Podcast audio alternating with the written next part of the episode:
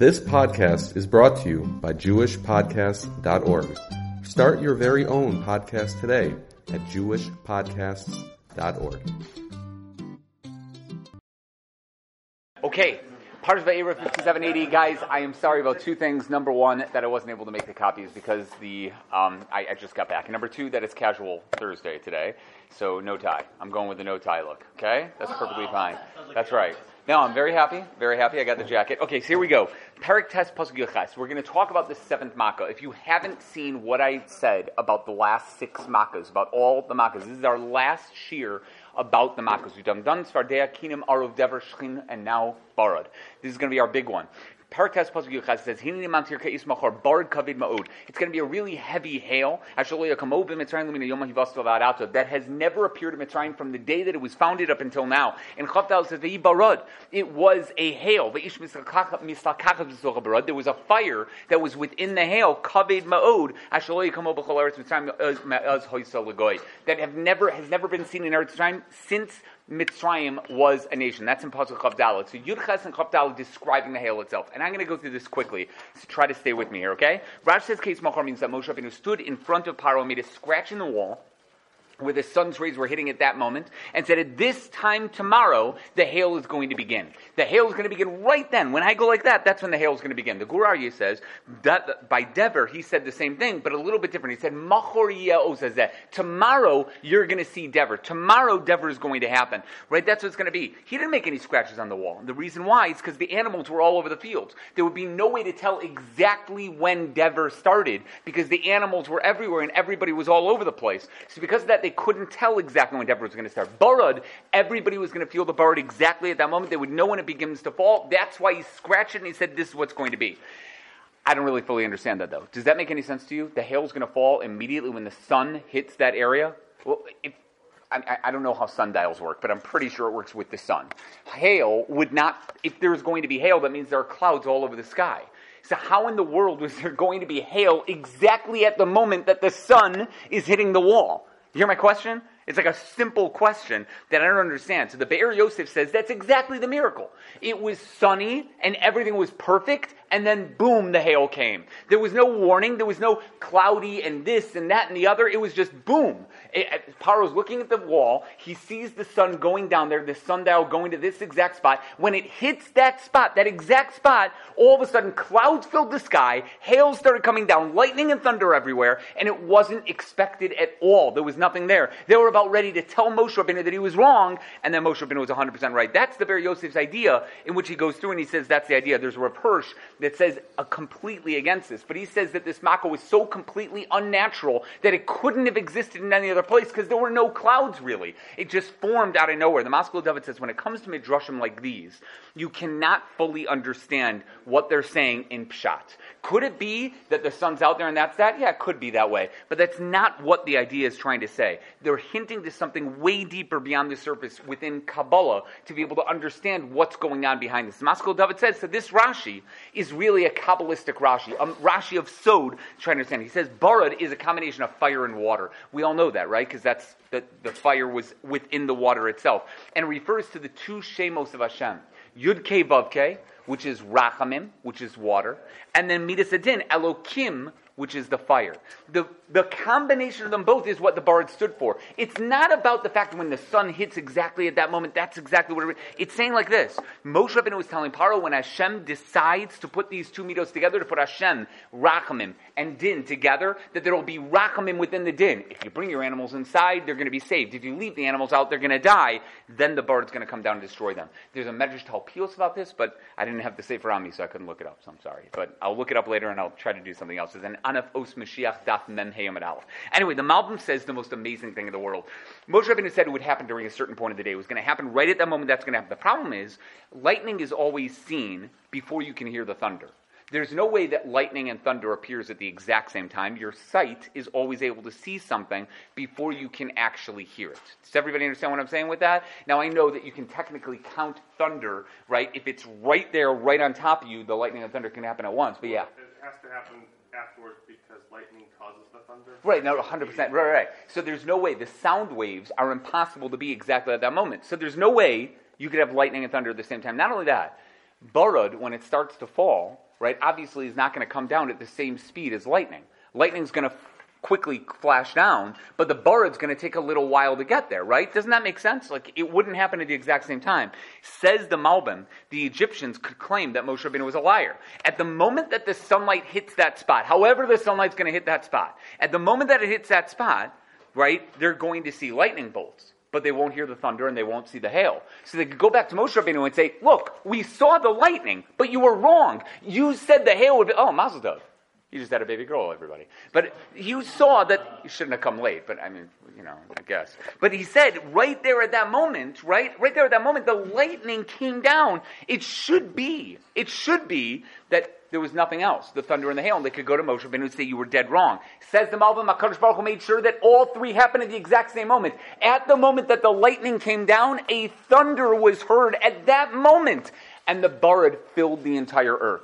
There was hail that came down with the lightning at the same time that there was thunder, which is impossible for anything to happen. Says the Malbim, that's exactly what happened. Hashem nasan esakolos. HaKadosh Baruch Hu made it as if everything was happening right there at the moment that nobody would ever see and nobody has ever seen before in their lives because there's no way that this could happen naturally. And after that, then it came normally where the lightning came down and then the thunder and then the barad and whatever it is. But this is the way that it happened in such a crazy way. But the Torah more says this Makkah was not against nature. It was rather against what they were used to. Egypt is a land that seems to have the same basic weather pattern year round. This is how the Torah more says it. And because of that, people got used to it. They knew what everything was going to happen. They knew that tomorrow was going to be this, tomorrow was going to be that. And that's that. I actually, the guy who just sold me a car, his name was Hesham. He calls himself Mitch, but his name was Hesham. He's from Egypt, and he was telling me all about it. I said, tell me about Egypt, because I, I, knew that this year was coming up. He said, tell me about Egypt and the weather, the weather there. He said, oh, the weather is beautiful all year long. You never have to worry. It's sunny nine or ten months out of the year. And during those one or two months where you see it, right, even then, there's never, never anything over there. Never. But I'll get to that in a second because Hisham was wrong. But either way, by bringing this barad, HaKadosh Baruch Hu was showing them they had no idea what was going to happen next. Meaning, the weather was something that all Egyptians could rely on. The Nile River they took away. HaKadosh Baruch Hu took it away. The animals' lives, HaKadosh Baruch Hu took it away. Their health, HaKadosh Baruch Hu took away. But the weather remains the same. It's still Egypt. And Egypt is filled with sun and heat. And HaKadosh Baruch Hu took it away in one second. In one second, he gave them a weather pattern that they could never see before and they'll never see again. It's as if they don't know what to expect anymore. That's how Barad hit them and reverted back to, they didn't know what, what's going to be. Is it going to be normal from this point on or not? They were so scared because they couldn't, they couldn't tell what was going to be. Rav says that was the point of Barad. To show the Egyptians that at any point, everything natural could happen according to God's word. If I want to make it hail right now, I can make it hail. Whether it's the season or it's not the season. If the Ramban is the way we're going to go with this, this means this is toward the end of the winter, toward the spring, which could have been a time, which I guessed like mid February, where in theory there could have been borrowed, but there never is that type of borrowed at that moment. This showed them that the land was not theirs. From then on, they really weren't in charge of anything, that anything they wanted to do never happened according to their will. They had to do whatever it was. And Me'am Lo'ez says it came down from the heavens above this hail, and it sliced through anything that was in its way like a sharp knife. Oh, wait. I don't want to get to that yet. I don't want to get to that. Hold on. Okay? The Ibn Ezra says this was a shocking prediction by all accounts. It is well known that it doesn't rain in Egypt. That's the Ibn Ezra. The Ramban says this as well. And certainly doesn't hail. They have dew and sometimes light rainfalls, but nothing like this. The storm scared the living daylights out of them, right? And they'd never seen a storm like this in their lives. The Ramban says the exact same idea. There's no one that knew such things, but this storm had happened in other places. Sodom, after all, did have sulfur and hail that came down and destroyed them completely. But the Medrash Rabbah says there was no hail like this anywhere in the entire world. That even though you'd think, oh, this could have happened somewhere else, no, no, no, not just in Egypt. There was no hail like this anywhere in the world. So this is what I found in my, let's say, precursory research. Okay, I didn't really go through it so much. On Wikipedia, Egypt receives between 20 millimeters, which is 0.79 inches, and 200 millimeters, which is 7.87 inches, of annual av- average precipitation along the Mediterranean co- coast. Okay, that's around the areas like Alexandria and all the way up around the coast, because that's by the Mediterranean Sea. Where Egypt was, where Pharaoh and all the other people would have lived, etc., by Cairo or a little bit down south near the pyramids, so the average annual precipitation is zero millimeters. That is 0.00, just so everybody gets that down. That's zero millimeters in the central and southern part of the country because it is a massive desert, the eastern side of the Sahara Desert. The cloudiest, rainiest places are around Alexandria and Rafah. Although there are times where it does rain heavily in Egypt, for example, October 22nd, 2019, in which there were torrential downpours in Cairo, which never sees rain. Again, the average rainfall is 0.00, but there were torrential downfall, downpours there that incapacitated the country completely for a few days and left 10 people dead, is an extremely rare occurrence. It happens, and it just happened four months ago but it's a rare thing to happen. From the Royal Meteorological Society, which is in Egypt, warm front rain practically practically does not occur. Cold front rain forms only a small proportion of the total amount and occasions of rain. Most rainfall is non-frontal. If anybody's a meteorologist, they're probably like, I don't know, but I have no idea what this means. And associated with upper cold troughs or lows, which seem to play an important role not only in Egypt but all over the Egyptian, the Eastern Mediterranean. On February 26th, 2010, 2010, okay, 10 years ago, a strong hailstorm killed four people and injured 50 on the streets of Cairo. Now, again, the area where the Egyptians were is not Cairo, but it is close to where they were, and there was hail in Cairo 10 years ago. November 1923, there was a severe thunderstorm with hail in between Luxor and Aswan. Sometime around 1947, there was a hailstorm in Cairo with hailstones being an inch and a half in diameter. So it's not like it's never hailed before. How do we understand the Ibn Ezra and the Ramban? I would assume what the Ibn Ezra and the Ramban means is they've never seen it in their lifetimes. Did it hail sometimes in Egypt? It probably did. But did it hail like that? I don't know maybe you want to go. I, I, don't know if this is like a double edged sword. Do you want to say that there's such a thing as weather changing because of the craziness of the world? So it's basically our fault and we're causing the hail to happen, but it never hailed ever before in Egypt before the 1900s? I have absolutely no idea. I have absolutely no clue and I don't want to say it. But what I understand the Ramban from the Ramban and the Ibn Ezra is that they're saying these people had never seen anything like it before. And according to the Medrash Rabbah, this type of hail with fire within the snow never existed before. That never happened before. This was unique and absolutely the craziest thing they had ever seen. They couldn't understand. Does everybody understand what I'm saying with this? So in the end, is there hail in Egypt? Is there rain in Egypt? In theory, yeah. But it was so rare, it is so rare, and probably had never happened in their lifetimes before. Therefore, this hail shocked them out of their minds. And it was a crazy hail that they'd never seen anything like it yet. I mean, I, the, the, the, fact that whether hail has ever happened, did happen, maybe it happened once in a blue moon. Yeah. Bottom line, it had fire and, right. and it went horizontally. And that's what the Medrash Rabbah is saying. When I'm going with the Ibn Ezra and the Ramban, who says because Egypt never gets hail or rain. So I'm pointing out they do get hail or rain, but what they mean is these people had never seen hail or rain before. It happens, but they weren't around to have seen it that they weren't privy to that before. I think that's how they understand that how they would understand so it because it does happen. The fact that there was fire in the hail. yeah, yeah, everybody accepts that. It's just a question of because there's two times where the pasuk says the words. It says "Hashalohayu kamo b'Mitzrayim," and then it says "Hashalohayu kamo b'chol eretz Mitzrayim." So those two, I think that's what the Ramban and the Ibn are catching on, and they're saying, why do you have to double up the pasuk? And this is why, because in Mitzrayim there wasn't, but there were in other places. But even that hail was never like this hail that they had in Mitzrayim right? So it's two. It's like a double double issue over here. What was the reason for the makkah? Does anybody know what the reason for my hail was? Why did they do hail? I mean, one we already said because technically Hakadosh Baruch wanted to show that I control the weather patterns, and that makes a lot of sense. Does anybody have any other idea why there would be hail? I'm sorry. So the grains, because they were working on the grains and therefore they knocked it out. That's awesome. That's one answer. The chida, the, well, uh, which one was that? Uh, the that was Shmos Rabbah. Shmos Rabbah. The Medrash Rabbah says exactly that, and the Toldos Adam says the same thing. Yeah. So that's what Rashi says by Makas Arba. That's exactly what he says over there. That they, yeah, that each one, and this is the catapults that go inside the blistoros that that that the Medrash Rabbah brings down. That's 100 percent true, and that also could be used for over here. I have six other reasons. Yeah. First one that there was no way of them ever explaining to them, like fire and water and the same thing. All the other ones you could explain maybe somehow, some way. I hear what you're saying.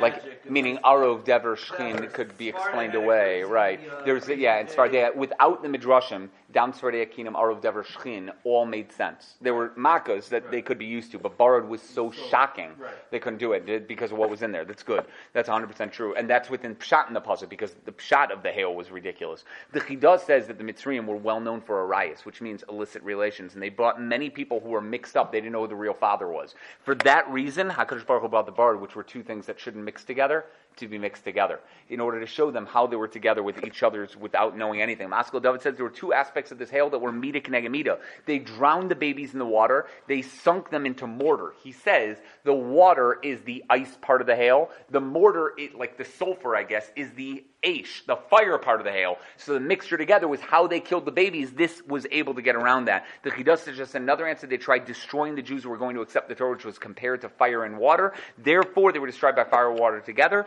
The Barbanel says they used to hit them on the heads, knock them on the heads. They would scream at them when they were in the streets. So they were hit on the heads by the hail. And also, the no- noises of the thunder was crazy. They couldn't deal with anything. We already mentioned the Barbanel. Uh, we already mentioned the Shach. The Shach says they didn't allow the Jews to rest under any shade or any of the trees or anything whatsoever. So Kadosh Baruch broke down the shade trees so no one would use them. We said the Shmos Rabbah and the Kli Yakar says the huge thunder because they wouldn't listen to the voice of HaKadosh Baruch Hu. Therefore, HaKadosh Baruch made sure they wouldn't hear anything whatsoever.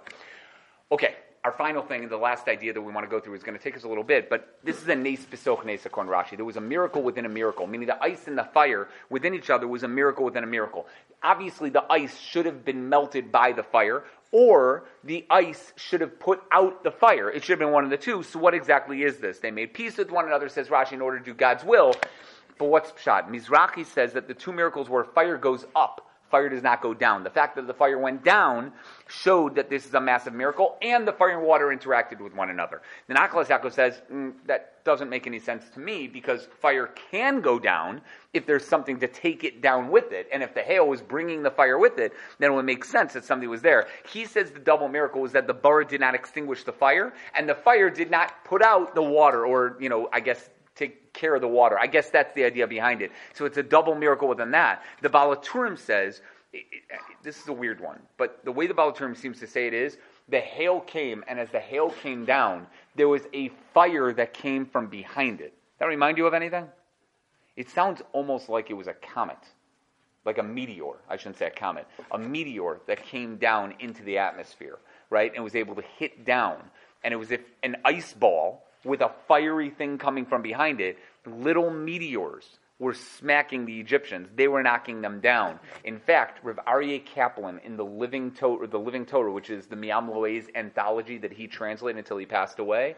So he translates, and in his notes he writes these little meteors that came down. He actually learns that it's not that the Aish was inside the, the hail, but the Aish was coming from behind the hail as it came down, which certainly sounds like a meteor. And from this Baal HaTurim, I think Rav Aryeh Kaplan makes a lot of sense. That's what it ended up being. What's up? Has anybody thought of the, the idea that maybe it was a volcano?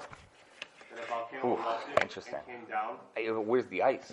If it's a volcano, maybe it went up high enough that it brought it down from the atmosphere. it might be hard. It something would melt. Or But maybe I, it caused- if we're going with natural occurrences, then I guess it could be. But like, if, if, if I mean, it's maybe no it came need, through an- I mean, right? There would be no through need. volcano. Yes, you know, actually, now that you just said if you're going with this, Velikovsky, I believe, does bring down something about the Barad being the ash that came down from the volcanic eruption Pompeii? at But uh, wouldn't- Pompeii. but it wouldn't- Yeah, I believe Velikovsky came up with that. So good, you're basically an apikoros. that's, that's exactly what you wanted, right? You're, you don't believe in God. You think it's all natural, right? Well, the blood could happen, and then the frogs run out, and the lice hits the people. Velikovsky was a he was mamish an absolute apikoros. I won't put you in that category, but but the, the, the natural the natural ability is to be able to say if it happened through a volcanic eruption, then it's possible that it would be through Well, it that. seems that Hashem does act. Yeah, if it if it happened through that, I just don't want to go in that direction. I want to go with this is crazy miracles. I haven't gotten to the crazy stuff yet. Yeah,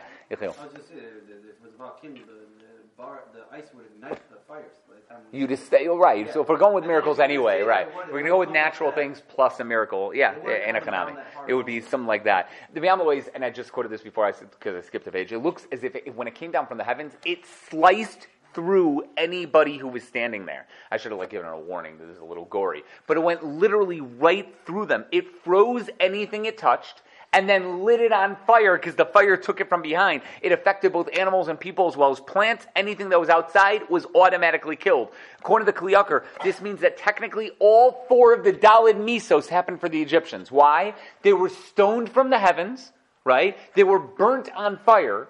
Some of them were sliced through, that's hereg, right? and then they were drowned in water, and that was the chenek, the ice water that they had over there. So all four of the Dalad Misos happened to them as this happened right over here. That's how the Kli Yakar puts it. This Sforno says the loud noise. Yeah. I'm sorry? Are they, are they like, do they go to Ga- Gan Eden, like, right No, no, no, no, no. You know, that's a question that I asked Rav Eichenstein years ago. Rav Eichenstein reviewed, I say, how, if the Egyptians got all these punishments, then did they go straight to Gan Eden because they got all their punishments in Olam Hazeh and Olam Haba? You said, no, we have to talk about this, and then unfortunately got sick, and I never found out the answer. But I think I have an answer, but I'm not going to answer for you right now. I'll answer you later. But I have two answers that I think both work for it. But that's the idea behind it. The Sforno says it came down to ground and made a loud noise that caused the sky around it to be filled with flames. There was everything, anything it landed on burst into flames. The Chizkuni says the first grain was crushed by the ice ball, and then afterward, all the grain around it was was destroyed by fire. The Miamoi says a third miracle. The hail was so si- thick, it was six chafanim, six handfuls thick. Take a handful, take this right there. I, you could like pull it like that, whatever it is, right? And pull it one on top of the other. The hail was this thick. You ever seen hail that big? No, because you die. You never. No one's ever seen hail that big. I've seen huge hail balls. Does anybody remember the hailstorm that was here in Lincolnwood about four years ago in the middle of the summer? Because Chicago was that weird thing.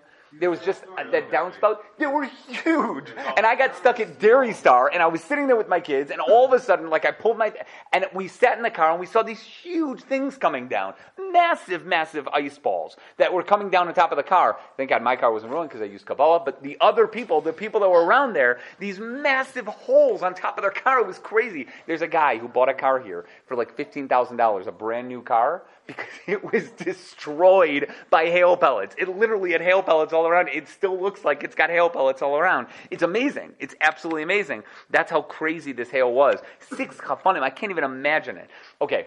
Obviously, this is trying to mimic the effects of Gehenna. Gehenna, according to the Medrash Gadol, Gehenna is you spend six months in ice and then six months in fire. So basically, you live in like Manitoba in Canada. Does anybody know where that is? Saskatchewan with Northwest Territories. And then you go down to like the equator. And you spend six months, six months, and you cannot, no air conditioning, no heat, no anything. That's what Gehenna is. And therefore, they came together in Barad for them to get hit by it. So they get both effects all at once. The Targum in a sense is hail came from the Otzros Shamayim because it doesn't exist in our natural world. It came from above the heavens and came down to destroy them. It's totally unnatural. The Shem explains the idea since the production of this hail had to be a miracle of the absolute highest order. It had to originate from a world above the world where fire, fire and water are opposites of one another, opposites in what they do. That water goes up and fire goes down up in the heavens itself, and allowed the bar to come from an area that allows it to ma- make that way. That's why Moshe Rabbeinu had to daven for it outside the city limits because the hail needed to be stopped. He needed to be lifted above the heavens to do so. But that's a story for another time. We're not going to go into that. Reb Wolfson in Emunas Itecha, page 196, says we know that every makkah may have been nagu for the Egyptians, but rafu, a healing for the Jews. It was yisurin for the Egyptians, but a healing for the Jews. There must have been something special about this barad that allowed the Jews to get a tremendous refuah. Because the Kadosh Baruch Hu did this huge magefa, this huge plague for the Egyptians themselves, there's got to be something awesome that happened over here. So he says, each one of the seven makos had one aspect of the heavens. So we know this, right? There's chesed, gevura, tiferes, netzachod, whatever. The seventh makkah is malchus. It showed the kingdom of HaKadosh Baruch Hu. Until that point, they saw, and sort of like what you said before, things that were in the world that could be explained away.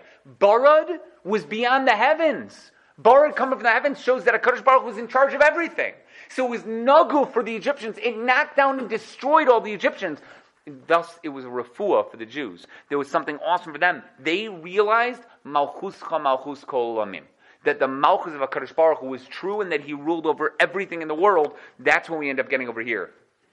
Oh, there's an awesome Gemara on Shabbos Kufya Chesam and Aleph, and I'm not going to get into the three different punishments that a person gets, Chavla Mashiach, etc. And maybe that's the reason why. But yeah, Why did the people just rebel after this? Um, the Jews? No, not the Jews, the Egyptians. the Egyptians. Like, It's not? Egyptians. It was Paro. Meaning, why didn't they rebel against Paro? Why, yeah, why didn't they just you know, I, I, I never understand these types of questions, but it's very hard to start a rebellion that actually works. Could there be a rebellion that works? Yes, there could very well be. There's there's a way there's a way for it to happen. I, I just they didn't. They tried at the end by Makkah's Bechoros. The Bechoros went up against their fathers and tried to kill them, and it didn't work. They all died. They all were killed by their fathers, and they were thrown into jail. And then afterward, Makkah's Bechoros happened, and they died, uh, the full death. So yes, there could have been something. Maybe they tried a revolt, and it just didn't happen. It's very hard to start these revolts. I, I, I don't suggest it for anyone right? It's just not not a, not a big thing for anybody. Uh, there's still Me'am Lo'ez, guys. That the other there's another Me'am Lo'ez over here, the Ksaba Kabbalah, that was the deafening lightning, the deafening thunder, which the Chassam Sofer goes into. It says the Maral says in his Agada that people were passing out from the noise they couldn't take anymore. The Tour and the Rashbam say it wasn't just hail; there was rain, thunder, lightning, huge hailstones, sulfur, snow, and ash that rained down from the heavens. Balitos affected all the plants were completely gone except that which would had to be that hadn't grown yet. That the arbeh, the locust, took care of a month later. And Tosos Hashalim says that it was uh, the gematria of 500 from Nasan Kolos. It says 500 years get from one end of the world to the other. The cheshbon of 500 refers to the size, how, how it went throughout the whole world. They could hear it throughout the entire world. I'm going to end like this. The pasuk says there never was hail like this. As we said before, the whole world had never seen hail like this. Torah Shlema says that in the future, by the war of Gog and Magog, and although the hail may have come down again by the times of Yoshua when he was fighting against the great nations, the five nations, etc., this Makkah is going to come back with a vengeance. There is going to be a massive hailstorm that's going to happen by the times of Gog and Magog and Mashiach. It will be the beginning of the end that causes everyone to cower in fear, but at the same time, it will cause people to realize that a Kadosh Baruch Hu is the true king of the world. So get ready for it. Because in the end, when a Kadosh Baruch Hu reveals himself to us that he's in charge of everything and everybody bows to his presence, we're going to see a Makas Barad that we've never seen before in our lives. Maybe the first part of the Makkah happened for the Egyptians. We're going to get the end of it. You want to call that a meteor storm, a meteor shower that literally destroys most of the known world? You want to call it a volcanic eruption that allows all this hail stuff, the, the, the what's it called, the fire and stones to come down and knock down as many things as possible. I don't know. But something awesome is going to happen by the times of Gog and Magog, and hopefully we'll be there to see it without all the death and punishment. Hopefully it all comes to a point where everybody in the world realizes that the best thing is to just follow a Kadosh Baruch Hu and be part of a Kadosh Baruch Hu world. We'll stop with that, guys.